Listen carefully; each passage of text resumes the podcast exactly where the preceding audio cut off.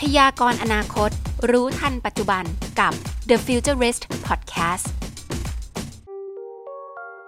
สวัสดีค่ะ The Futurist วันนี้นะคะ อยู่กับแจนนะคะ จากเพจซีเมเกนค่ะ แล้วก็อาจารย์ซุงนะคะ จาก FIBO สวัสดีค่ะอาจารย์ซุงค่ะครับ สวัสดีครับ อาจารย์ซุงคะวันนี้เป็น topic ที่น่าสนใจมากๆเลย เพราะว่าเป็นเรื่องใกล้ตัวของเรานะคะ เป็นเรื่องเกี่ยวกับสุขภาพ ซึ่งแจนเนี่ยรู้สึกว่าคนเราช่วงนี้เจอโควิดเนาะออกไปข้างนอกก็ลำบากมากยิ่งขึ้นเนาะโดยเฉพาะคนที่แบบมีโรคประจำตัวหรือโรคเรื้อรังเนี่ยการที่เขาจะออกเดินทางไปข้างนอกยิ่งลำบากใหญ่เลยค่ะ วันนี้ค่ะแจนก็เลยมีแพลตฟอร์มหนึ่งแพลตฟอร์ม ชื่อว่า Dietz นะคะเป็นแพลตฟอร์ม telemedicine ที่ทำให้คนไข้เนี่ยสามารถคุยกับคุณหมอได้ตลอดเวลา แล้วก็อยู่ภายใต้การดูแลของคุณหมอด้วย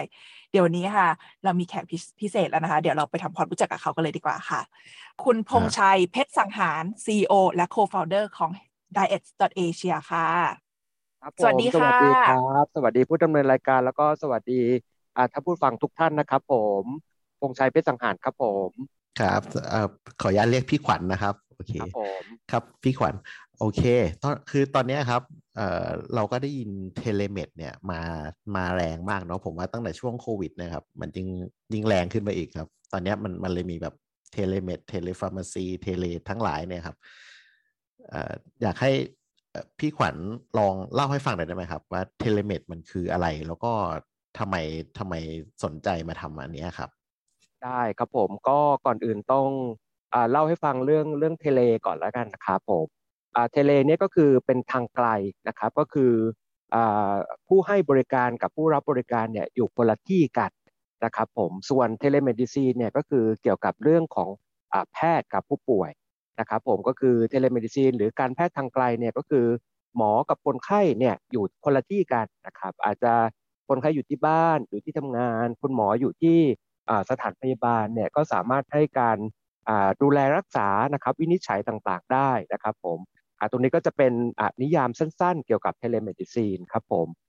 ทีนี้หรือว่าการแพทย์ทางไกลนะครับ ทีนี้ต้องย้อนกลับไปว่าเอ๊ะทำไมถึงมาทำตัวธุรกิจนี้นะครับผมก็ก่อนอื่นเนี่ยผมก็ทำ software house นะครับหรือว่ารับพัฒนาซอฟต์แวร์เนี่ยมาตั้งแต่เรียนจบปริญญาตรีนะครับก็เมื่อสักสิบกว่าปีที่แล้วนะครับผมก่อนที่จะเรียนจบเนี่ยนะครับผมผมก็มีครอบครัว นะครับ ก็คือมีคุณแม่นะครับ มีคุณตาเนี่ยก็ป่วยนะครับผมคุณแม่เนี่ยเป็นโรคไตนะครับ ผมผมจำได้เลยนะครับ ตอนผมอายุสิบกว่าเนี่ยนะครับ คุณแม่ก็เริ่มป่วยแล้ว ผมก็บางวันเนี่ยเสาร์อาทิตย์หรืออะไรเนี่ยผมก็ต้องพาคุณแม่ไปหาหมอที่โรงพยาบาลนะครับ ผมไปคอยนั่งรอไปช่วยเดินเอกสารนะครับ ไปช่วยทำเรื่องจ่ายตังค์ต่าง นะครับผมก็เป็นโรงพยาบาลรัฐเนี่ยก็นานนะครับผมรอคิวอยู่สามสี่ชั่วโมงพบคุณหมอเสร็จก็กลับบ้านก็ดำเนินการอย่างนั้นอยู่หลายปีนะครับผมจนปัจจุบันคุณแม่ผมก็เสียไปแล้วนะครับผมผมก็คิดว่าเอ๊ะถ้าเกิดวันใดวันหนึ่งเนี่ยถ้าเราพร้อมนะครับผมเราน่าจะมีเราน่าจะสามารถที่จะทำอะไรให้วงการสาธารณสุขเราเนี่ยยกระดับวงการสาธารณสุขด้วยเทคโนโลยีได้นะครับผมผมก็เลยเก็บเก็บความ ความต้องการหรือความตั้งใจนั้นเอาไว้นะครับอพอเมื่อสักสองสองปีที่ผ่านมานะครับผมทางบริษัทเนี่ยแล้วก็ตั้งบริษัทใหม่ขึ้นมาชื่อบริษัท Precision Diet นะครับผมก็คือ Diet.asia นี่แหละครับผมเราก็ตั้งใจว่าเอ๊ะผ่านเวลาผ่านมาเนี่ยสิบกว่าปียี่สิบกว่าปี และจากที่เราเคยได้พาคุณแม่พาคุณตาไปหาหมอเนี่ยเอ๊ะแต่ทำไมวงการสาธารณสุขเรายังยังคล้ายๆเดิมนะครับผม คนไข้ต้องหยุดงานนะครับ ต้องอพาครอบครัวไปไปพบแพทย์นะครับ ไปตั้งแต่โรงพยาบาลตั้งแต่เช้า ไปรับบัตรคิว เจาะเลือดนะครับ ผมเสร็จแล้วก็รอหมอสามสี่ชั่วโมง พบแพทย์เสร็จนะครับ รอจ่ายยาอะไรต่างๆเนี่ยกว่าจะกลับบ้านเนี่ยก็หมดเวลาเวลาระยะเวลาไปเป็นครึ่งวันนะครับ หรือบางทีก็เลยไปช่วงบ่าย เอ๊ะทำไมเวลาผ่านไป 20 กว่าปี ลักษณะต่างๆ เหล่านี้มันมันกลับที่จะแออัดมากกว่าเดิมนะครับคนไข้เยอะกว่าเดิมนะครับผมเราก็เลยคิดว่าประสบการณ์ที่เราทำ software house หรือรับพัฒนาซอฟต์แวร์มาเนี่ยมันน่าจะหยิบเอาประสบการณ์ตรงนั้นเนี่ยมาช่วยวงการสาธารณสุขนะครับผมก็เลยตั้งเป็นบริษัทขึ้นมานะครับ Dietz Asia ขึ้นมา ก็มุ่งเน้นในการยกระดับบริการสาธารณสุขด้วยเทคโนโลยีนะครับทีนี้เราก็มาลองคิดว่าเอ๊ะ จะทำยังไงให้มีกระบวนการต่างๆ ได้สะดวกรวดเร็วขึ้นนะครับ ก็เห็นมีเรื่องของอการแพทย์ทางไกลนะครับ เราเลยคิดจะทำตรงนี้ขึ้นมาครับผมโอเค แล้วเอ๊ะอย่างเราก็สงสัยกันครับ ว่าปกติเราไปหาหมอเนาะเราต้องเจอหน้าคุณหมอครับ แล้วคุณหมอก็จะอย่างน้อยก็ต้องมีฟังหัวใจตรวจปอดมาจับเนื้อต้องตัวเราเพื่อวินิจฉัยถูกไหมครับ แล้วอย่างนี้ทางไกลเนี่ยครับ การกิจกรรมอะไรพวกนี้มันทำยังไงล่ะครับอ๋อครับผมต้องต้องแบ่งเคสออกเป็นอสองเคสนะครับผมก็คือเคสแรกเนี่ยที่ใช้การแพทย์ทางไกลเยอะนะครับ แล้วก็เป็นแนวโน้มทั่วโลกนะครับ ก็คือเรียกว่าเป็นเคสผู้ป่วยที่มีการติดตามอาการนะครับ หรือเคส follow up นะครับผมเคสติดตามอาการก็หมายความว่าผู้ป่วยเนี่ยจะต้องไปพบแพทย์ที่โรงพยาบาลเจอการวิสิตแล้วอย่างน้อยครั้งหนึ่ง นะครับผมเพื่อที่จะตรวจร่างกายนะครับต่างๆ แล้วก็บอกว่าเจาะเลือดอะไรต่างๆ แล้วก็บอกว่าไอ้ข้างหน้าเนี่ยที่เรานัดเจอกันเนี่ยไม่ไม่ต้องมาก็ได้นะ สามารถที่จะทำผ่านเทเล แล้วก็ค่าเลือดค่าอะไรต่างๆ เนี่ยบางอย่างความดันโลหิต หรือเจาะน้ำตาลในบ้านนะครับผมด้วยตัวเองเนี่ยก็สามารถดำเนินการได้นะครับเคสนี้เป็นเคสที่มีจำนวนผู้ป่วยเยอะนะครับประมาณ 60-70%ของผู้ป่วยที่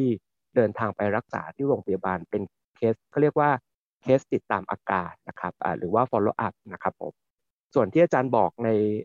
เคสเนี่ยที่เป็นเคสที่2เนี่ยก็คือเรื่องของผู้ป่วยโรคทั่วไปนะครับผมผู้ป่วยโรคทั่วไปเนี่ยก็คือว่าเอ๊ะเรายังไม่เคยเจอหมอมาก่อนเลยนะครับผมเรามี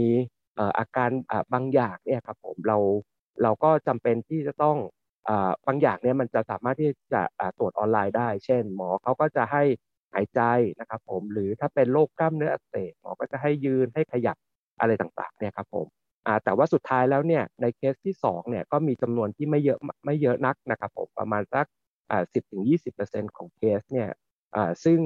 การให้คำปรึกษาทางไกลเนี่ยก็จะเป็นการสกรีนนะครับแล้วก็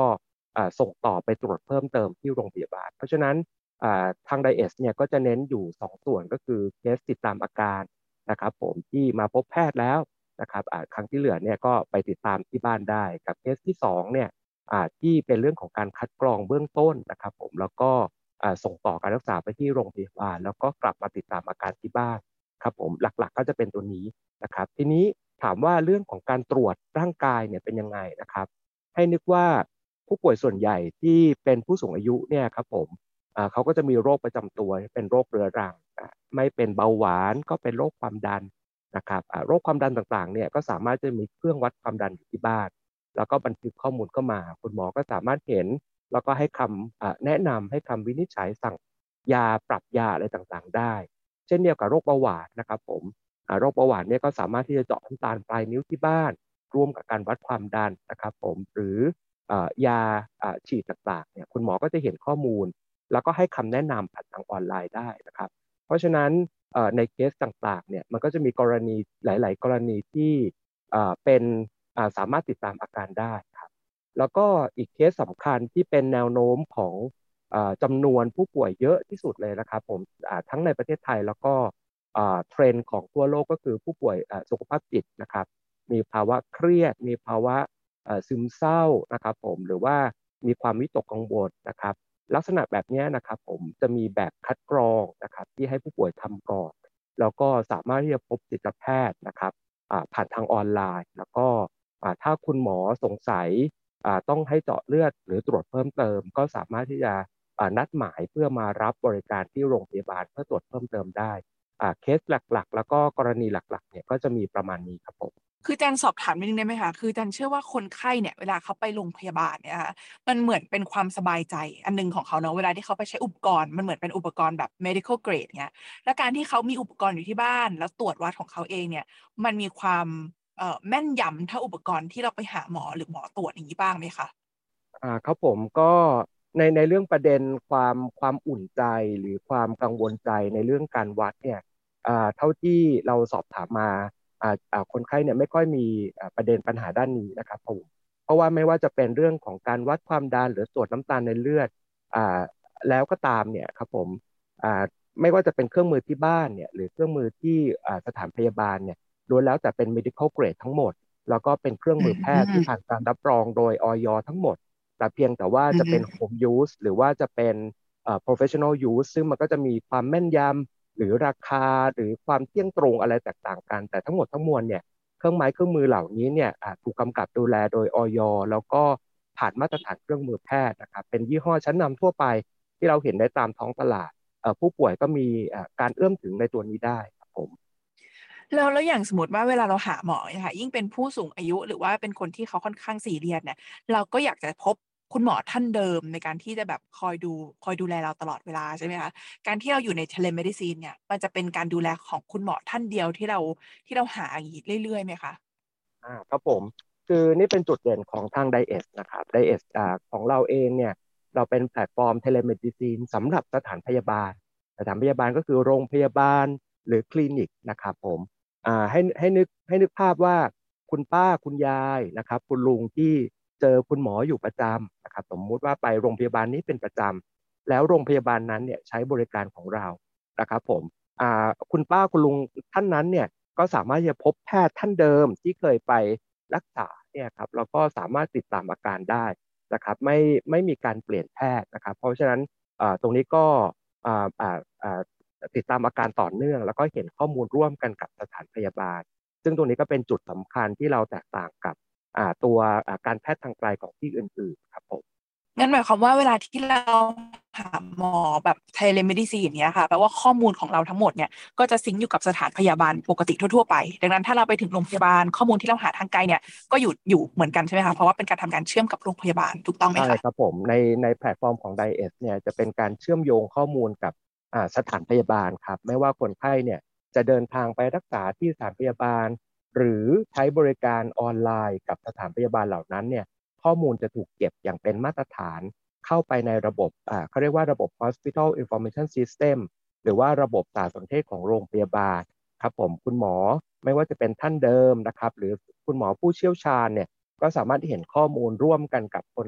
อ่าคนไข้ได้ครับผมเวลาพูดถึง HIS ครับ จริงๆ ผมก็อยู่วงการโรบอทในโรงพยาบาลคล้ายๆ กันครับพี่ขวัญ ผมว่ามันมันมี regulation มีอะไรเยอะพอสมควรเลยครับ อันอันเนี้ยตอนที่เราไปทำ telemedicine นี่เราเจออะไรพวกนี้ไหมครับ ครับผมเดี๋ยวขอขอก่อนจะไปเรื่องอ่า regulation เนี่ยก็ขอย้อนกลับไปเรื่องขององค์ประกอบของ telemedicine ก่อนละกันนะครับ จะได้เห็นภาพชัดเจนนะครับผมอ่าองค์ประกอบของ telemedicine หรือว่าไม่ว่าจะเป็นอ่า telehealth นะครับหรือ telepharmacy ที่เป็นเภสัชกรเนี่ยอ่า กระบวนการเทเลทั้งหมดเนี่ยมันจะมีองค์ประกอบที่เกี่ยวข้องอยู่หลายส่วนด้วยกันนะครับ ส่วนแรกก็คือผู้ให้บริการนะครับ ผู้ให้บริการเนี่ยก็จะต้องเป็นสถานพยาบาลนะครับ ตามกฎหมายนะครับ ผมไม่ว่าจะเป็นโรงพยาบาลคลินิกนะครับผมแล้วก็จะมีทางอ่า healthcare professional นะครับ หรือว่าทางบุคลากรทางการแพทย์เนี่ยก็จะ under ตัวผู้ให้บริการหรือสถานพยาบาลเหล่านั้นนะครับ เช่นอ่าคุณหมอนะครับก็คือแพทย์นะครับ พยาบาลนะครับเภสัชกรนะครับผมหรือนักกำหนดอาหารนะครับนักกายภาพแพทย์แผนไทยต่างๆ ตรงนี้จะเป็นฝั่งของผู้ให้บริการนะครับผมกับฝั่งที่2เนี่ยก็คือผู้รับบริการ ผู้รับบริการก็คือคนป่วยได้เองนะครับ คนป่วยหรือญาตินะครับคนป่วยเนี่ยจะอยู่ที่บ้าน หรือจะอยู่ที่ทำงานนะครับ หรือว่าจะเป็นญาติที่ดูแล หรือเป็นผู้ดูแล คนไข้ติดเตียงอะไรต่างๆ ก็ได้ ตรงนี้เป็นกลุ่มที่ 2 ก็คือผู้รับบริการนะครับ แต่จะมีกลุ่มที่3นะครับเขาเรียกว่าผู้กำกับดูแลนะครับหรือ regulator นะครับหรือผู้ที่คอยควบคุมดูแลเนี่ยก็จะมีหลากหลายส่วน เช่นกรมสนับสนุนบริการสุขภาพ กระทรวงสาธารณสุขเนี่ยก็ดูแลสถานพยาบาลของเอกชนนะครับผมแพทยสภาก็ดูแลกำกับดูแลการดำเนินการของแพทย์นะครับ สภาเภสัชกรรมก็ดูแลเภสัชกรนะครับผมสภาการพยาบาลก็ดูแลพยาบาลนะครับ มีสภากายภาพบำบัดนะครับ เทคนิคการแพทย์ก็ดูแลวิชาชีพกันไปนะครับผมตรงนี้จะเป็นส่วนที่ 3 แล้วก็ส่วนสุดท้ายเนี่ยที่เกี่ยวข้องก็คือหน่วยงานเบิกจ่ายเงินนะครับ ไม่ว่าจะเป็นสิทธิ์สามสิบบาทนะครับต่อปสชนะครับกรมบัญชีกลางของข้าราชการ หรือประกันสังคมนะครับผมหรือสิทธิ์ ประกันเอกชน หรือสิทธิ์ชำระเงินเองนะครับตรงนี้ก็จะเป็น 4 ส่วนนะครับเพราะฉะนั้นถ้าย้อนกลับมาในเรื่องของ regulator ที่เกี่ยวข้องนะครับผมในการเชื่อมโยงกับระบบสาธารสนเทศโรงพยาบาลเนี่ยนะครับผมเราก็เชื่อมโยงกับผู้ให้บริการนะครับก็คือสถานพยาบาลนะครับผม regulation กฎระเบียบที่เกี่ยวข้องก็เช่น ในเรื่องของการปฏิบัติตามมาตรฐาน telemedicine ของกระทรวงสาธารณสุขที่ประกาศมา การปฏิบัติตามมาตรฐาน telemedicine หรือการแพทย์ทางไกลของแพทยสภาที่มีการประกาศมานะครับ ซึ่งก็จะต้องสอดคล้องกับพรบต่างๆ เช่น พรบคุ้มครองข้อมูลส่วนบุคคล พรบธุรกรรมทางอิเล็กทรอนิกส์อะไรต่างๆนะครับ เพราะฉะนั้นทุกภาคส่วนเนี่ยจะมีส่วนเกี่ยวข้องนะครับ แล้วก็ไดเอสเองเนี่ยจะเป็นตัวเชื่อมระหว่างคนไข้ก็คือผู้รับบริการนะครับหรือญาติเนี่ยนะครับกับผู้ให้บริการนะครับ ก็คือคุณหมอในสถานพยาบาล พอเราเป็นตัวเชื่อมเนี่ยเราก็จะเชื่อมโยงทั้งหมดเข้าด้วยกันนะครับคนไข้สามารถใช้สิทธิการรักษาหลาย ๆ อย่างได้นะครับ เพื่อมาพบแพทย์นะครับ ถ้ามีส่วนเกินก็ชำระเงินเองอย่างนี้เป็นต้นยาต่างๆ ถูกควบคุมโดยพรบยานะครับถูกควบคุมโดยการจ่ายของแพทย์ แล้วก็มีการดูแลทางเภสัชกร มีการจัดส่งอย่างได้มาตรฐานนะครับผมแล้วก็การเบิกจ่ายต่างๆเนี่ยก็มีการเก็บข้อมูล แล้วก็ส่งเบิกตามสิทธิ์ของตัวเอง เช่น ประกันสังคมนะครับหรือ 30 บาท หรือสิทธิราชการอะไรต่างๆ ทั้งหมดทั้งมวลเนี่ยก็รวมอ่าอ่าเป็นในลักษณะเป็นภาพรวมของ ecosystem แล้วก็ DIS เนี่ยก็เป็นตัวเชื่อมโยงจากผู้ให้บริการไปยังผู้รับบริการนะครับภายใต้การกำกับดูแลของหน่วยงานต่างๆ ตามที่กล่าวไปครับผมเห็นภาพชัดเลยครับพี่ขวัญ เหมือน สรุปก็คือไดเอทเป็นเป็นตัวกลางที่ทำให้ทุกคนมาเจอกัน แล้วก็ได้รับบริการได้รับการรักษาที่มันมีประสิทธิภาพสูงสุดถูกไหมครับใช่ครับถูกต้องแล้วก็ภายใต้มาตรฐาน ภายใต้การกำกับดูแลของกฎหมายแล้วก็องค์กรที่เกี่ยวข้องนะครับผมให้นึกภาพนะครับผมว่าจากเดิมเนี่ยที่ยังไม่มีตัวระบบเอ่อ IS หรือ telemedicine นะครับผมเวลาคุณหมอ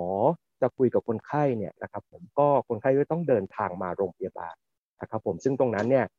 บางทีก็จะมีเรื่องของความเสี่ยงนะครับแล้วก็บางเคสเนี่ยผู้ป่วยเป็นผู้ด้อยโอกาสนะครับผมต้องเก็บเงินค่ารถเนี่ยบางทีต้องเก็บเงินทั้งอาทิตย์นะครับเพื่อจะมีค่ารถเนี่ยเหมารถมาโรงพยาบาล ซึ่งบางทีเขาก็เขาก็ไม่ได้มา เพราะว่ามันมันเป็นมันเป็นสิ่งที่เขาต้องจ่ายเพิ่มอย่างเงี้ยครับผมหรือเขาถูก กักตัวเป็นช่วงโควิดออกไปไหนไม่ได้อย่างเงี้ยครับผมมันมันก็ถ้าเป็นดั้งเดิมเนี่ยเขาก็ไม่สามารถที่จะเข้าถึงบริการทางการแพทย์ได้อย่างสะดวกรวดเร็ว แต่พอมี Dietz เอง เราไปช่วยสถานพยาบาลให้มีช่องทางในการรับในการให้บริการผู้ป่วยนะครับผู้ป่วยสามารถ add LINE ของสถานพยาบาลเข้ามา มีการยืนยันตัวตนตามมาตรฐาน แล้วก็กดเข้ามาง่าย ๆ นะครับผมไม่ต้องโหลดแอปนะครับทำนัดมา สามนาทีห้านาทีก็ได้คุยกับแพทย์แล้ว แล้วก็ยาก็ไปส่งที่บ้านเรียบร้อยนะครับ ซึ่งตรงนี้อ่าแล้วก็ใช้สิทธิการรักษาของอ่าของทางอ่ากฎหมายได้นะครับ เช่นรปสชประกันสังคมค่าสิทธิราชการอะไรต่างๆได้ก็ทำให้เขาสามารถที่จะเข้าถึงบริการได้ง่ายขึ้นสะดวกขึ้น แล้วก็โรงพยาบาลเนี่ยก็ลดภาระงานด้วยนะครับผมเมื่อกี้เห็นบอกว่าสามถึงห้านาที อันนี้สุดยอดเลยครับ ผมผมว่ายังนึกภาพ เวลาเราป่วยเราไปโรงพยาบาลนะครับ ผมว่าเห็นไม่ต่ำกว่าชั่วโมงสองชั่วโมงเลยละอันนี้แปลว่าเหลือสามถึงห้านาทีเลยครับอ่าใช่ครับผมก็คือถ้ากระบวนการต่างๆเนี่ยอ่ามันสอดคล้องกันนะครับ หมายหมายความว่าอ่าเข้ามานะครับ แล้วก็ไม่ได้มีอ่าก่อนหน้าหน้าคิวหน้านั้นนะครับ ผมก็สามารถที่จะรันได้เร็วสุดเท่าที่ผมดูเนี่ยก็ประมาณห้านาทีก็ได้พบแพทย์แล้วครับผมอืมสุดยอดมากครับ ผมว่าตัวเลขนี้น่าตื่นเต้น ปกติถ้าเราไปโรงพยาบาลเราก็ต้องนั่งรอคิวเนาะอาจารย์สูงทำให้แบบล่นระยะเวลาได้เยอะเลย น่าสนใจมากเลยค่ะ ลองลองนึกว่าถ้าเราเดินไปโรงพยาบาลนะครับ สิ่งแรกก็คือเราต้องวนหาที่จอดรถก่อน อันดับแรกอ่าใช่ค่ะวนไปอีกครึ่งชั่วโมงนะครับสมมติว่าจอดเสร็จแล้วเนี่ยเราต้องมายื่นบัตร ซึ่งก็จะต้องลงทะเบียนคนไข้อีกก็ยื่นบัตรเนี่ยก็อีกประมาณครึ่งชั่วโมงนะครับผมเสร็จแล้วถ้ามีเจาะเลือดก็ต้องเจาะเลือด แล้วก็รอฟังผล นะครับผมต่างๆ แล้วก็ค่อยถึงอรอพบคุณหมอ พบคุณหมอเสร็จก็ต้องอรออ่าชำระเงินนะครับผมชำระเงินเสร็จก็ต้องรอไปรับยาที่ห้องยานะครับผมแล้วก็กลับบ้านนะครับ แล้วก็ออกมาเอารถนะครับ แล้วก็ขับวนออกไปอีก ทั้งหมดทั้งมวลเนี่ยเท่าที่เราเคยดูเนี่ยถ้าเป็นโรงพยาบาลรัฐเนี่ยขั้นต่ำก็ไม่ต่ำกว่า 3 ถึงเอ่อ6ชั่วโมง เท่าที่ลองดูมานะครับผมแล้วก็ในโรงพยาบาลเอกชนก็เริ่มมีแนวโน้มที่จะ รอคิวนานมากขึ้นเรื่อยๆ แล้วนะครับผมเพราะว่าจำนวนผู้ป่วยผู้สูงอายุนี่มากขึ้นนะครับผมโรงพยาบาลเอกชนบางบางทีในต่างจังหวัดเนี่ยก็มีโรงพยาบาลเอกชนแห่งเดียวนะครับคนไข้ก็ไปแออัดเหมือนกันก็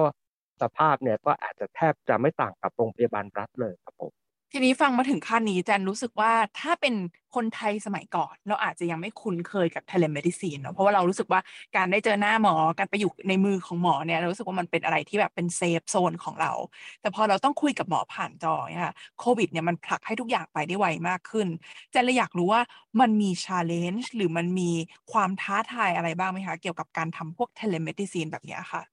ครับผม challenge เนี่ยต้องย้อนกลับไปเมื่อสักเอ่อยี่สิบสามสิบปีก่อนนะครับ telemedicine เนี่ยไม่ได้เป็นเรื่องใหม่ของประเทศไทยนะครับเอาเอาทั่วของโลกแล้วก็ของประเทศไทยเองก็ดี เราเคยมีเอ่อ telemedicine ผ่านดาวเทียมเมื่อสมัยก่อนนู้นนะครับผมในการแพทย์ทางไกลแล้วก็ในได้เฉพาะบางพื้นที่ แต่ก็ยังไม่ได้รับการแพร่หลายอ่าแล้วถ้าย้อนกลับมาในในช่วงก่อนโควิดเนี่ย ก็มีสตาร์ทอัพหลายรายนะครับ เช่นทาง Chiiwii เองก็ถือว่าเป็นผู้บุกเบิกด้าน telemedicine แต่ก็แล้วก็มีสตาร์ทอัพต่างชาติมาด้วย แต่ก็ไม่ไม่ประสบความสำเร็จในเชิงของจำนวนผู้ใช้งานมากสักเท่าไหร่ก่อนโควิดนะครับผม ทีนี้ก็ก็เป็นเพราะหลาย ๆ การเช่นของอย่างที่ทางผู้ดำเนินรายการได้บอกก็คือคนอาจจะคุ้นเคยกับการเดินทางไปโรงพยาบาล คุณหมอก็ คนไข้ก็เยอะอยู่แล้วทำไมจะต้องมาใช้ตัวนี้ด้วยนะครับผมทีนี้พอมาในช่วงโควิดนะครับผมช่วงโควิดแล้วลอกแรกเนี่ยการ adoption หรือว่าการนำเทคโนโลยี telemedicine มาใช้เนี่ยเออก็ยังไม่ได้แพร่หลายมากนักนะครับ เพราะว่าการระบาดในเมืองในบ้านเราระลอกแรกเนี่ยถ้าจำกันได้เนี่ยโอ้ติดกันวันละสิบคน วันละยี่สิบคนเนี่ยก็ตื่นตระหนกกันหมดเรียบร้อยแล้วนะครับผมแต่ว่าหมอก็ไม่ได้มีการ adoption แต่ทีนี้เนี่ย การ adoption เท่าเท่าที่ DIS เคยทำมา แล้วก็เห็นว่าเป็นเป็น challenge หรือว่าเป็นโอ้การขยายตัวได้เยอะเลยเนี่ยก็คือจะเป็นช่วงเดือนมีนาเมษาพฤษภาของปีที่แล้วนะครับที่เป็นการระบาดเนี่ยผมจำระลอกไม่ได้ว่าเป็นระลอกไหน แต่ในช่วงนั้นเนี่ยจากเดิมเนี่ยวันติดวันละร้อยคนเพิ่มขึ้นเป็นวันละหลักพันคนหลายพันคนนะครับผม สมัยก่อนปีที่แล้วเนี่ยเราก็มีแนวคิดว่าถ้าผู้ป่วยตรวจพบนะครับผมจับเข้าโรงพยาบาลสนามเลยนะครับจับเข้านอนโรงพยาบาลให้เขาไปนอนโรงพยาบาลเลย เข้า community isolation เข้า hospital เลย สร้างโรงพยาบาลสนามเยอะๆเลยครับกี่เตียงก็ได้สร้างมาเรื่อยๆ แต่พอคนติดเยอะๆเนี่ยครับติดวันละหลายพันคนเนี่ยสร้างโรงพยาบาลสนามเท่าไหร่ก็ไม่พอนะครับพอไม่พอเนี่ยมันก็เลยเกิด การทำเขาเรียกว่า home isolation หรือว่าการดูแลผู้ป่วยทางไกลที่บ้านของโควิดนะครับผมซึ่งมีการประกาศโดยสปสช ที่มีการเบิกจ่าย แล้วก็กรมการแพทย์ได้พูดถึงเรื่องมาตรฐานการให้บริการ แล้ว Dietz เองเนี่ยก็เป็น telemedicine เอกชนเจ้าแรกที่ทำให้โรงพยาบาลของรัฐที่แรกที่ทำเรื่องของ hotel home isolation ก็คือโรงพยาบาลพระนครศรีอยุธยา ผมจำได้เลยประมาณ ปลายพฤษภานะครับถึงปลายมิถุนาเนี่ยเรา set up ระบบขึ้นเรียบร้อยนะครับผมแล้วเราก็เริ่มรับคนไข้ ปรากฏว่าแทนที่จะต้องไปสร้างโรงพยาบาลสนามทีละร้อยสองร้อยเตียง ก็ให้ผู้ป่วยเนี่ยใช้บริการ telemedicine นะครับผมที่อยุธยาเราก็ทำเป็นห้อง telemedicine มีคอมพิวเตอร์ มีอินเทอร์เน็ตความเร็วสูงแล้วก็พร้อมให้บริการผู้ป่วยนะครับแล้วพอเราทำที่นั่นสำเร็จนะครับเป็นที่แรกก็ ทีมงานก็แทบจะไม่ได้นอนเลยครับผมก็มีโรงพยาบาลติดต่อเข้ามาเนี่ย เราก็เซตอัพตัวระบบเนี่ยให้เยอะสุดเนี่ยก็วันละเจ็ดแปดโรงพยาบาลครับผมจนจนจนมีการที่จะผู้ป่วยเนี่ยก็ใช้งานได้เยอะขึ้น หมอก็ยอมรับขึ้นนะครับผมแล้วก็สิ่งสำคัญก็คือมีกฎหมายที่มารับรองนะครับผมมีการเบิกจ่ายที่มารับรองนะครับผมแล้วก็พอคุณหมอเห็นแล้วว่า เอ๊ะจริง ๆ แล้วเนี่ยคนไข้ที่มีอาการเล็กน้อยนะครับผมหรือไม่มีอาการเนี่ยเออก็สามารถติดตามได้ที่บ้านนี่นานะครับผมไม่จำเป็นที่จะต้องนัดเขามาโรงพยาบาลนะครับ สามารถอยากรู้อะไรก็ให้คนไข้กรอกข้อมูลเข้ามานะครับ ส่งข้อมูลวัดประเมินอาการเข้ามาก่อนคุณหมอก็จะมาดูข้อมูลนะครับ แล้วก็ดำเนินการตรวจคนไข้แบบออนไลน์ จะให้คำปรึกษากับเคสที่สงสัยก็เตรียมเตียงเตรียมอะไรไปรองรับนะครับผม ของโรงพยาบาลอยุธยาเนี่ยจริงๆแล้วที่แรกที่เราทำเนี่ยขนาดเตียงของเขานะครับ ก็คือผู้ป่วยเตียงที่เขารับได้เนี่ยโรงพยาบาลเขามีประมาณ 500 เตียงเท่านั้นเอง ถ้าเทียบกับศิริราชเนี่ยก็มีหลายพันเตียงนะครับผมมี 500 เตียง แล้วนึกสภาพว่าถ้าจะต้องรับผู้ป่วยเนี่ยแล้วจะต้องเพิ่มเตียงโรงพยาบาลเนี่ยก็เป็นไปไม่ได้ home isolation telemedicine ของโรงพยาบาลพระนครศรีอยุธยาเนี่ยรับผู้ป่วยถึงประมาณ 18,000 คนนะครับผม เอา500หารเนี่ยโอ้ไม่รู้จะกี่เท่า เท่ากับสร้างโรงพยาบาลใหม่อีก30โรงพยาบาล อย่างเงี้ยครับผมซึ่งซึ่งตรงนี้ก็เป็นเคสที่ success เคสแรกเอ่อของของประเทศที่เราทำให้ แล้วก็เริ่มขยายไปทั่วประเทศนะครับผมก็เลยเป็นเป็นสิ่งสำคัญว่าอ่าพอเกิดการ adoption นะครับเกิดการใช้งานมีระบบที่มีประสิทธิภาพง่ายต่อทั้งคนไข้กับหมอ ไม่เพิ่มภาระงานให้คุณหมอเนี่ยครับผม มันก็จะมีการ scalable หรือว่าขยายบริการไปได้อย่างสะดวกรวดเร็วครับ แล้วก็มีประเด็นที่อยากแชร์อีกส่วนหนึ่งก็คือเรื่องของการสอนหรือว่าการให้ให้ความรู้กับโรงพยาบาลนะครับ คือเราก็เป็นสตาร์ทอัพบริษัทเล็กๆนะครับทีมงานเราก็มีเจ็ดแปดคนไม่ถึงสิบคนครับ แต่ว่าทุกครั้งที่เรา set up หนึ่งโรงพยาบาลเนี่ยเราจะให้โรงพยาบาลไปตั้งทีมขึ้นมานะครับ เช่นมีฝ่ายจัดเก็บรายได้ มีฝ่ายเวชระเบียน มีฝ่ายประชาสัมพันธ์ คอยโทรให้คำปรึกษาคนไข้ มีหมอ มีพยาบาล มีเภสัชกร มีไอทีนะครับผม พอตั้งทีมขึ้นมาแล้วเนี่ยเราก็สอนทีมนี้เราก็ใช้เวลาสอนประมาณสักครึ่งชั่วโมงนะครับ แล้วก็ให้เขาลองใช้ไอทีก็ไปใช้แล้วก็มีปัญหาก็ช่วยเราแก้ไอ้ไอโมเดลแบบนี้มันเลยทำให้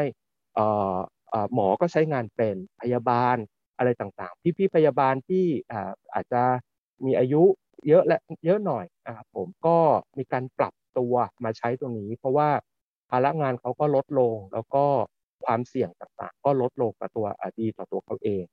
เคสโควิดเนี่ยเป็นตัวที่ทำให้เกิดการ adoption หรือว่าเกิดการแพร่ขยายของการใช้งานเทคโนโลยีการแพทย์ทางไกลไปทั่วประเทศเลยครับผม ตอนนี้มีสักกี่โรงพยาบาลนะครับพี่ ปัจจุบันของไดเอสเนี่ยให้บริการในโรงพยาบาล 37 จังหวัดนะครับทั่วประเทศประมาณ 200 แห่ง ก็ทั้งโรงพยาบาลรัฐ โรงพยาบาลเอกชน โรงพยาบาลชุมชนครับผมแล้วก็คลินิกเอกชนต่างๆ ครับผมโอ้สองร้อยแห่ง อันนี้ถือว่าเป็นหลายหลายสิบเปอร์เซ็นของจำนวนโรงพยาบาลประเทศไทยแล้วนะครับผมว่าเจ๋งเลยครับ ครับผมขอบคุณมากครับ ถ้าเป็นโรงพยาบาลของรัฐเนี่ยจะมีประมาณสัก800แห่ง ครับผมของเราก็จะประมาณอ่าก็ก็โรงพยาบาลรัฐเนี่ยก็จะไม่ถึงสองร้อยนะครับผมก็ก็ได้จำนวนหนึ่งแต่ว่าเป้าหมายของเราเนี่ยอ่าภายในปีนี้เนี่ยเราอยากให้อย่างน้อยเนี่ยเราครอบคลุมทั้ง 77 จังหวัด แล้วก็โรงพยาบาลเนี่ยอ่าน่าจะได้สักประมาณอ่าสามถึงสี่ร้อยแห่งครับสุดยอดเลยครับ ผมว่าตอนนี้นี่เทเลเมดนี่มามาแรงมากเลยครับ แล้วก็เมื่อกี้ที่พี่ขวัญแชร์ เรื่องประโยชน์แล้วก็เรื่องเคสต่างๆ ที่เกิดขึ้นนะผมว่ามันเป็นอนาคตเลยครับแจนเชื่อว่าตอนนี้มีคนอยากรู้แล้ว วิธีการที่จะแบบใช้งานหรือว่าค่าใช้จ่ายของพวก telemed เนี่ยมันสูงไหมเมื่อ compare กับทั่วๆไปอยากให้แชร์ฟังนิดนึงได้ไหมคะได้ครับผมอของเราเนี่ยเนื่องจากเราเป็น B2B นะครับผมเราเป็นซอฟต์แวร์ให้กับสถานพยาบาล ไปใช้งานกับผู้ป่วยของสถานพยาบาลเองนะครับยกตัวอย่าง ล่าสุดที่เราเพิ่งเปิดใช้งานนะครับ ก็ตามนโยบายของท่านผู้ว่าราชการกรุงเทพมหานคร ท่านชัดชาตินะครับผมท่านก็มีนโยบายในการที่จะส่งเสริมการแพทย์ทางไกล ให้ผู้ป่วยเนี่ยสามารถใช้งานได้ง่ายโดยที่ไม่ต้องมาโรงพยาบาลนะครับผมโรงพยาบาลที่ผมเพิ่งเปิดไปก็คือโรงพยาบาลราชพิพัฒน์นะครับ ผมอยู่ทางโซนบางแคนะครับทวีวัฒนานะครับดูแลผู้ป่วยเนี่ยห้าเขตของกรุงเทพมหานครนะครับผม ค่าใช้จ่ายเนี่ยแทบจะเรียกว่าไม่เสียตังค์เลยนะครับผมเพราะว่าถ้าผู้ป่วยที่เป็นสิทธิ์บัตรทองอยู่ในบริการของโรงพยาบาลราชพิพัฒน์เนี่ยก็ไม่ต้องเสียตังค์ค่ายาหรือค่าบริการนะครับแต่อาจจะจ่ายเป็นค่าธรรมเนียมพบแพทย์เล็กน้อย แล้วก็มีค่าจัดส่งตามจริงนะครับผมซึ่งตรงนี้ก็ก็เป็นเป็นส่วนที่โรงพยาบาลคิดนะครับผมแล้วก็สิทธิ์อื่น ๆ เช่น ประกันสังคม หรือข้าราชการนะครับ หรือจะชำระเงินเองก็ได้นะครับ การชำระเงินเองเนี่ยของโรงพยาบาลเนี่ยก็คิดหลักเท่าที่ดูข้อมูลเนี่ยก็ไม่ไม่ไม่กี่ร้อยบาทนะครับผมซึ่งถูกกว่าค่ารถที่จะไปโรงพยาบาลแน่นอนนะครับทีนี้ในในค่าบริการของตัวระบบ telemedicine ที่เราคิดนะครับแล้วก็คิดให้กับโรงพยาบาล โรงพยาบาลก็ไปจัดบริการให้ ถ้าเป็นโรงพยาบาลเอกชนก็จะมีค่าบริการต่างๆ ก็ขึ้นกับว่า อาจจะรับบริการที่โรงพยาบาลไหนค่าใช้จ่ายก็จะแตกต่างกันตามสิทธิการรักษาของผู้ป่วยครับผมโอเคครับ ตอนนี้ผมว่าเราเห็นโรงพยาบาลในโลกอนาคตแล้วครับ เหมือนคนไข้อาจจะไม่ได้เยอะเท่าปัจจุบันแล้วถูกไหมครับ คือตอนนี้ที่เท่าที่ติดตามมานะครับเทรนของโรงพยาบาลอะเราพยายามจะทำให้มันดีเซนทัลไลซ์เนาะถูกไหมครับ ก็คือให้คนไข้เนี่ยอะไรไม่จำเป็นไม่ต้องเข้ามาละ เหลือแค่จำเป็นจำเป็น แล้วก็ทำให้การจัดการในโรงพยาบาลมันมันง่ายขึ้นถูกไหมครับอ่าถ้าให้สอดคล้องกับอ่าชื่อรายการนะครับผมอ่าถ้าถ้าให้ผมมองไปในอนาคตเนี่ยนะครับผมอ่าผู้ป่วยเนี่ยจะสามารถที่จะอ่าติดตามอาการได้ผู้ป่วยโรคเรื้อรังนะครับเบาหวานความดันโรคไตสมองเสื่อมผู้สูงอายุอะไรต่างๆ เนี่ยอยู่ที่บ้านเนี่ยก็สามารถติดตามอาการได้ มีอุปกรณ์ตรวจวัดที่ราคาไม่แพง ได้มาตรฐานนะครับ สามารถส่งข้อมูล หมอที่โรงพยาบาลก็จะมีระบบในการที่จะช่วยคัดกรองข้อมูลของผู้ป่วยนะครับ แล้วก็แจ้งเตือนกรณีที่ผู้ป่วยมีปัญหา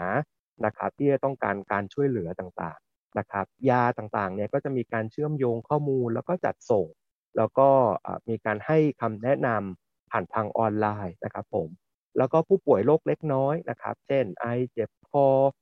ท้องเสียโรคผิวหนังบางอย่าง หรือโรคทางเพศสัมพันธ์ที่เราไม่อยากที่จะไปพบหมอเนี่ยนะครับผมแต่ว่าก็สามารถที่จะใช้บริการผ่านทางออนไลน์ได้ แล้วก็รวมถึงสุขภาพจิตนะครับเครียดซึมเศร้านะครับวิตกกังวลนอนไม่หลับนะครับผมซึ่งลักษณะแบบนี้จากเดิมเนี่ยเราก็ไม่กล้าในการที่จะไปหาหมอนะครับผมหรือไปแล้วก็ไม่รู้จะไปเจอที่ไหนยังไงนะครับแต่ว่าตรงนี้มันจะช่วยให้คนที่ มีอาการน้อยนะครับ ผมสามารถเข้าถึงหมอได้ง่ายขึ้นนะครับ โดยที่ไม่ต้องไม่ต้องรอให้อาการรุนแรงขึ้นนะครับ แล้วก็คนที่มีอาการที่จะต้องติดตามดูแลที่บ้าน ก็สามารถที่จะติดตามข้อมูลต่างๆ เพราะว่าเขาไม่ต้องเสียค่ารถ ไม่ต้องหยุดงาน ไม่ต้องเหมารถในต่างจังหวัดไม่ต้องเหมารถกันมาทั้งครอบครัว มารอผู้ป่วยแล้วก็กลับบ้านอีกแล้วเงินเหล่านั้นเนี่ยมันจะช่วย คุณภาพชีวิตเขาได้ดีขึ้น ผมมีตัวเลขมาแชร์กันนะครับผมอันนี้เป็นสิ่งที่เราทำมา ก็เราพบว่าอย่างผู้ป่วยของโรงพยาบาลรัฐนะครับโรงพยาบาลพุทธโสธรก็คือเป็นโรงพยาบาลรัฐเนี่ยประจำจังหวัดฉะเชิงเทรานะครับผมผู้ป่วยเนี่ยจากเดิมเนี่ยผู้ป่วยเบาหวานนะครับผมที่ต้องติดตามอาการเนี่ยเบาหวานขนาดตั้งครรภ์นะครับ หรือว่าเด็กที่เป็นเบาหวานเนี่ยครับปกติเขาต้องเดินทางมาโรงพยาบาลอาทิตย์ละหนึ่งครั้ง นะครับผมก็ดูคือเดือนหนึ่งเนี่ยมาสี่ครั้งนะครับผมค่ารถเขาเนี่ยก็ครั้งละสามร้อยห้าร้อยนะครับผมแล้วก็เวลาหยุดงานอะไรต่างๆนะครับผมพอมาใช้โรงพยาบาลเนี่ยได้ทางอาจารย์ได้นำตัวระบบการแพทย์ทางไกลของผมมาใช้เมื่อมาเจอหมอหนึ่งครั้งนะครับ อีกสามครั้งที่เหลือเนี่ยก็สามารถส่งข้อมูลนะครับ แล้วก็คุณหมอก็มาดูระดับน้ำตาล ดูระดับความดันดูอาหารที่รับประทาน แล้วก็ให้คำแนะนำ ผ่านทางตัวระบบได้นะครับ มีพี่พยาบาล มีพี่เภสัชมาช่วย ก็ทำให้เขาลดการค่าใช้จ่าย แล้วก็ระยะเวลาเดินทางได้ได้มากถึง 75%นะครับ นี่เป็นเป็นส่วนของคนไข้ปีปีปีนึงเนี่ยก็หลายหมื่นบาทนะครับผมทีนี้มามองในมุมของโรงพยาบาลที่เป็นในอนาคตนะครับผมโรงพยาบาลในอนาคตเนี่ยถ้าถ้าเป็นมุมมองเดิมเนี่ยเราอาจจะบอกว่าอ๋อโรงพยาบาลต้องสร้างตึกใหญ่ นะครับต้องมีอุปกรณ์การแพทย์ทันสมัยสุดยอดไปเลยนะครับผมโรงพยาบาลเอกชนก็ต้องหรูหราผนังแทบจะทาด้วยทองคำไปแล้วนะครับผมแต่ว่าอนาคตนี่มันก็จะเปลี่ยนไป นั่นหมายความว่าผู้ป่วยอยู่บ้าน แต่โรงพยาบาลเนี่ยก็สามารถให้บริการได้นะครับ เฉพาะเคสที่มีปัญหาเนี่ยถึงจะเข้ามาโรงพยาบาล ก็ทำให้โรงพยาบาลเนี่ยลดค่าใช้จ่าย ค่าโสหุ้ยต่างๆ ไม่ว่าจะเป็นพนักงานห้องบัตรนะครับผมพี่พยาบาล คนช่วยเหลือคนเข็นเปลนะครับผมหรือว่าอะไรต่างๆเนี่ยนะครับผมจากตัวเลขของโรงพยาบาลรัฐเนี่ยทุกครั้งที่คนไข้เดินเข้าไปรักษาที่ OPD ก็คือผู้ป่วยนอก ถ้าเป็นโรงพยาบาลศูนย์นะครับผมตัวเลขของกระทรวงสาธารณสุข มีการทำมาก็คือโรงพยาบาลเนี่ยจะต้องเสียต้นทุนเนี่ยประมาณ 1,459บเก้าบาท หรือประมาณ1,500ต่อผู้ป่วยเดินไปโรงพยาบาลหนึ่งครั้งในโรงพยาบาลสูงนะครับผมเท่ากับว่าไอ้ไอ้ต้นทุนตรงนั้นเนี่ยโรงพยาบาลเนี่ยก็จะลดลงนะครับแล้วก็โรงพยาบาลเนี่ยก็จะนำเอาทรัพยากรเนี่ยไปดูแลคนไข้ที่หนักหนาสาหัสได้มากขึ้น ตรงนี้ก็เป็นประโยชน์กับทั้งคนไข้ แล้วก็กับทั้งหมอด้วย ถ้าถ้ามองในมุมอนาคตเนี่ยผมคิดว่า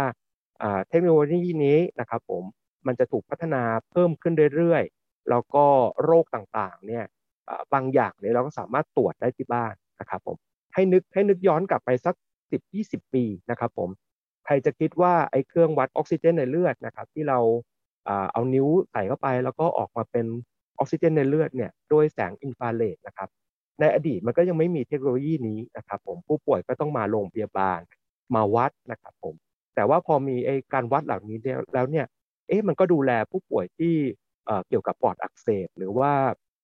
อะไรต่างๆ เพื่อดูระดับออกซิเจนในเลือดได้ง่ายขึ้น ผมคิดว่าในอนาคตเนี่ยไอ้อุปกรณ์ต่างๆ ไม่ว่าจะเป็นทั้งโรคหัวใจโรคไตนะครับโรคเบาหวานความดันผิวหนังหรืออะไรต่างๆเนี่ยมันก็น่าจะมีอุปกรณ์ต่างๆ เหล่านี้มามากขึ้น แต่ต่อให้มีอุปกรณ์แต่ว่าไม่มีระบบการแพทย์ทางไกล มันก็ไม่สามารถที่จะเชื่อมโยงข้อมูลของผู้ป่วยตรงนั้น มายังผู้ให้บริการที่อยู่ในโรงพยาบาลได้ผมคิดว่าทั้งหมดเนี่ยในอนาคตมันก็จะต้องเติบโตไปพร้อมกันครับผมต้องบอกว่าคนดูของเราน่าจะแบบเข้าใจเรื่องของ telemedicine แบบเต็มอิ่มมากๆเลยนะคะในทุกของมุมมองเลยค่ะจะแชร์อีกสักเคสสองเคสนะครับ เป็นเคสเห็นว่าเคสประทับใจนะครับ ก็ยังไม่ได้ถามแต่อยากเล่าโอเค ดีเลยครับดีเอ่อคือเราเนี่ยค่อนข้างที่จะมีโอกาสได้ช่วยโรงพยาบาลรัฐ แล้วก็ business model แล้วก็เป็น B2G เนาะทีนี้พอเป็นโรงพยาบาลรัฐเนี่ยเอ่อก็มีผู้ป่วยในหลายรูปแบบนะครับเอ่อเช่นผู้ป่วยในเรือนจำอย่างเงี้ยนะครับผมซึ่งเขาเป็นผู้ต้องขัง บางทีก็ก็เป็นเบาหวานความดันจากเดิมเนี่ยเขาก็จะต้องมาทั้งชุดต้องขัง